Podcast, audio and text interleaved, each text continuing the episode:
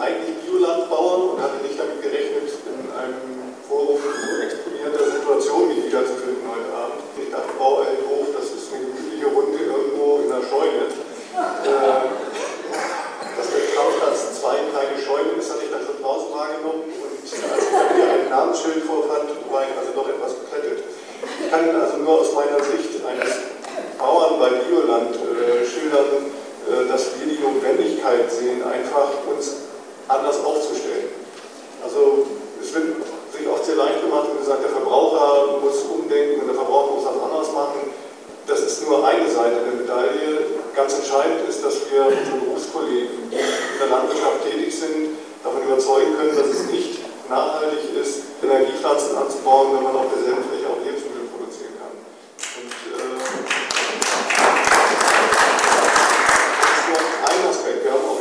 dass äh, der Weltagrarbericht das Weitermachen wie bisher nicht als Option vorsieht, woraufhin alle konventionellen Agrarlobbyisten behaupten, dann müssen wir eben mehr Dünger einsetzen. Dabei aber ganz vergessen, dass das der Weg ist, der eben nicht weiter beschritten werden soll. Die Produktionsmaximierung in einigen westlichen Staaten bringt der Welternährung nichts. Und wenn Sie hören, dass nach Weltagrarbericht 40 Prozent der Weltbevölkerung noch in der Landwirtschaft tätig sind, äh, dann müssen wir eigentlich nur dafür sorgen, dass jeder anderthalb andere Menschen miternährt. Und dann sind sie schon fertig mit dem Thema Welternährung. Äh, und das ist nur ökologisch machbar, wenn es nachhaltig sein soll. Das heißt, die Böden nicht auskasten wollen, wenn sie nicht wollen, dass durch Erosion irgendwann äh, die Ernährungsgrundlage äh, für die Menschen, die auf diesem Planeten leben, komplett weg ist. So einfach ist das. Und dafür stehen wir halt mit unserem Verband und mit dem, was wir als Bauern dort tun. Danke.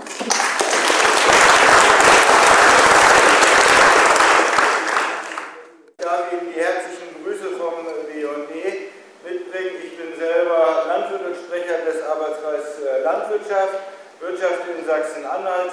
Unsere Erfahrung ist die Erkenntnis, dass Naturschutz und Landwirtschaft zusammengehören. Es lässt sich nicht trennen, wir müssen es zusammen denken. Und das, was meine Landwirtschaft jetzt geschafft hat, ist fast schon die Krönung, so viel zusammenzubringen. Ich denke, das ist auch historisch einmalig.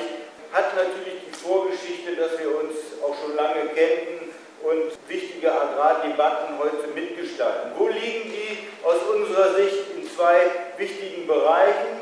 Wir haben eine EU-Agrarreform, die vor einem Paradigmenwechsel steht, nicht nur Geld nach der Gießkanne oder historischen Produktionsdaten auszuzahlen, sondern endlich zu hinterfragen, gesellschaftliche Leistungen müssen honoriert werden. Die Kommissionsvorschläge gehen uns natürlich nicht weit genug, aber sind die ersten Ansätze, die ersten zarten Pflänzchen, wo die Direktzahlungen gekoppelt werden an Umweltfragen und Natürlich müssen wir uns erlauben, feldreine Hecken, Blühstreifen zur Verfügung zu stellen, um in der Fläche, auch in den ausgeräumten Börden wie die Hildesheimer Börde oder die Magdeburger Börde, wieder auch Bienenlebensraum zu bekommen, als nur ein Beispiel. Das heißt, hier, hier, hier haben wir ganz klare Argumente. Es geht nicht um eine Stilllegung, sondern es geht um, um Strukturen, es geht um ökologische Leistungen. Die zweite wichtige Debatte, die wir jetzt haben, Georg Janssen hatte schon angesprochen, ist die Tierhaltung natürlich. Wir haben eine nie gekannte Konzentration von Tierhaltung in bestimmten Gegenden, die sich dann auch über große Anlagen in einzelnen Gemeinden widerspiegelt. Dieser Druck zur Konzentration schafft große Probleme und was dazu kommt, ist die einzelne Leistungssteigerung, die wir einem Tier abverlangen. Ob das bei der Kuh ist, die 12.000 oder 13.000 Liter Milch geben muss, oder ein Hähnchen, was demnächst in 25 Tagen Schlacht treiben soll. Ich denke, hier sind die Auswüchse, die auch jedem deutlich machen, dass es so nicht weitergehen kann. Und bei der Geflügelmast haben wir in der Recherche, die der BUND angestellt hat, gesehen, dass solche Systeme nur noch mit Antibiotika-Einsatz gefahren werden. Und das ist doch der Irrsinn hoch drei, dass man Tiere nur noch mit Antibiotika zur Nahrungsmittelproduktion führt. Und darum muss Politik und Markt hier handeln. Ich denke, wir haben die Konzepte und Alternativen und wenn wir gefragt werden, dann haben wir die Antwort und die werden wir auch in Berlin zur Grünen Woche und auch auf der Demonstration präsentieren. Und deswegen denke ich, äh, sollen wir alle dahin gehen. Vielen Dank.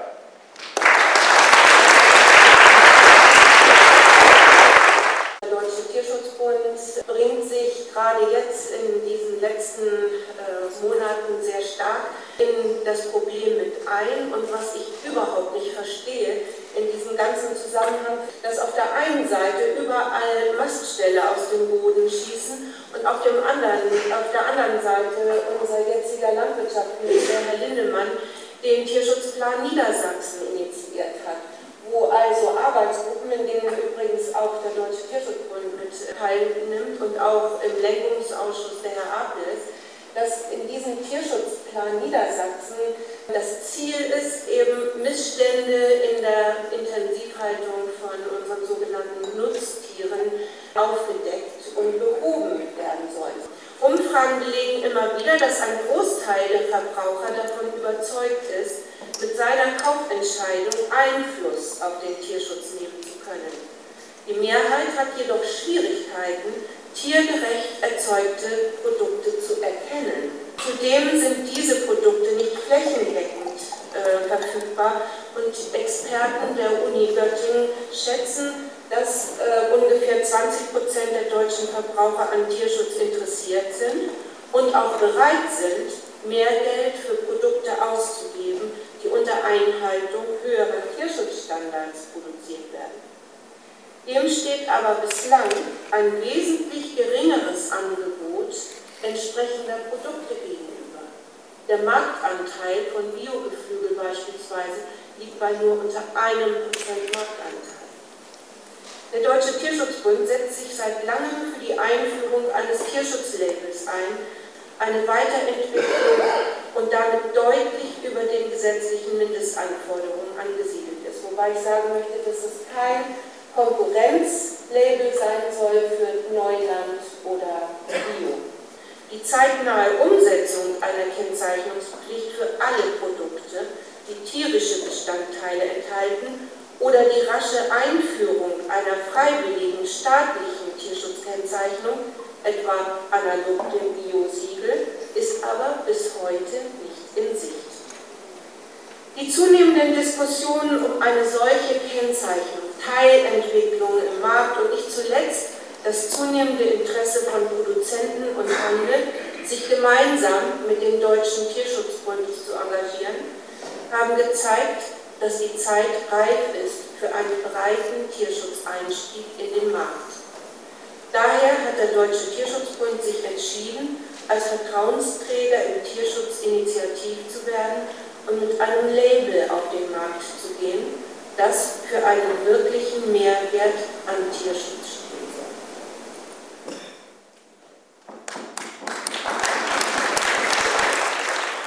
Und es ist auch die Frage zu stellen, wie sollen sich denn Veganer 2050 ernähren, wenn dort die Bevölkerung massiv gewachsen ist, wenn sie keine wenn sie eigentlich ihre Grundnahrungsmittel nicht mehr produzieren können, wenn sie von Weizenimporten abhängig sind und wenn ihnen auch die Tierhaltung zerstört wird.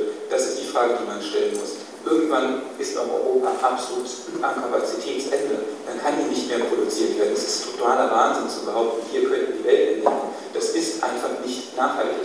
Man muss sich ja auch vorstellen, was für ein Dünganiveau haben wir hier im Norden. Von den 100 Kilo Stickstoff, die auf das Feld ausgebracht werden, Amerika kann man sich nur von träumen. In Afrika haben wir ein Stickstoffniveau von unter 8, Kilo, 8 Kilogramm pro Hektar. Also man sieht auch, wenn es eine Produktionssteigerung bedarf, wo sie stattfinden muss, im Süden und nicht im Norden.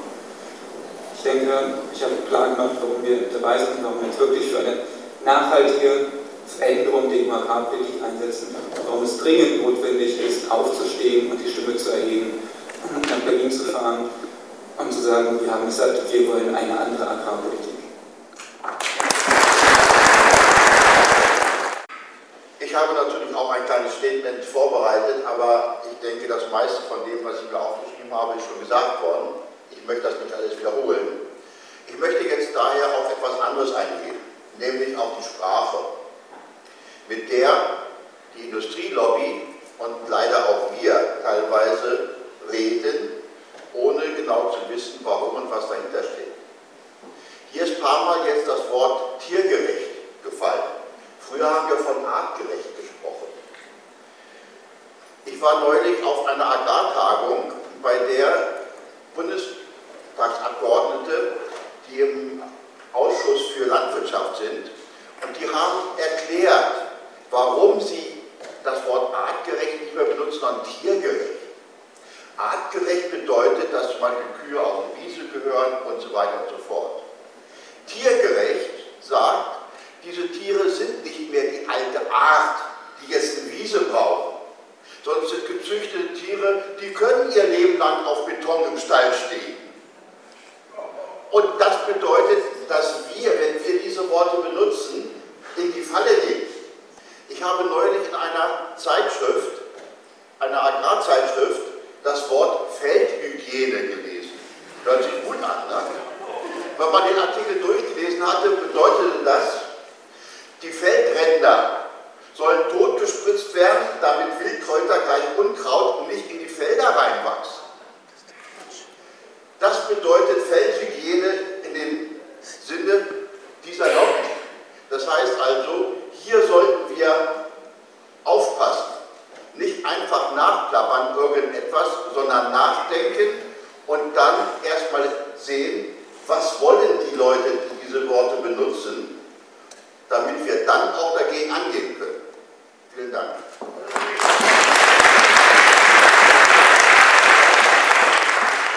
Seit 18 Jahren bin ich im Kirchenvorstand, aber der Kirche gebracht. 90 Hektar, also wir gehören nicht zu den ganz kleinen.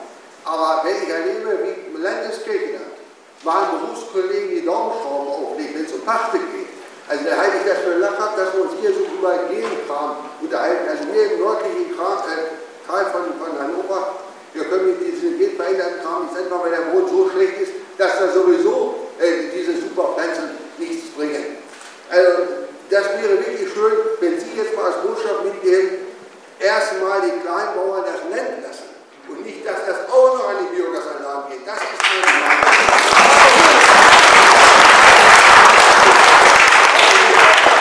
die zweite Sache, die, mich, die noch nicht angesprochen wurde. Frank Bartensohn äh, ist Professor für Agrarwissenschaft.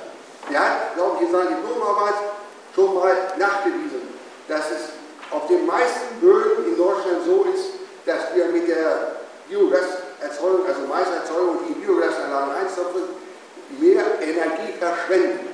Also, wenn man zusammenrechnet, was es an Energie kostet, Kunstdünger zu erzeugen, den Kunstdünger in den Rhein runterzuschippern, hier wieder in die Hefe zu verteilen, auf die Felder, die Ernte, dort mit Diesel und so weiter. Und dann kommt irgendwann mal so ein bisschen Gas und Haus und auf der anderen Seite natürlich auch Wärme. Aber zusammengerechnet immer wieder eine Nullrunde.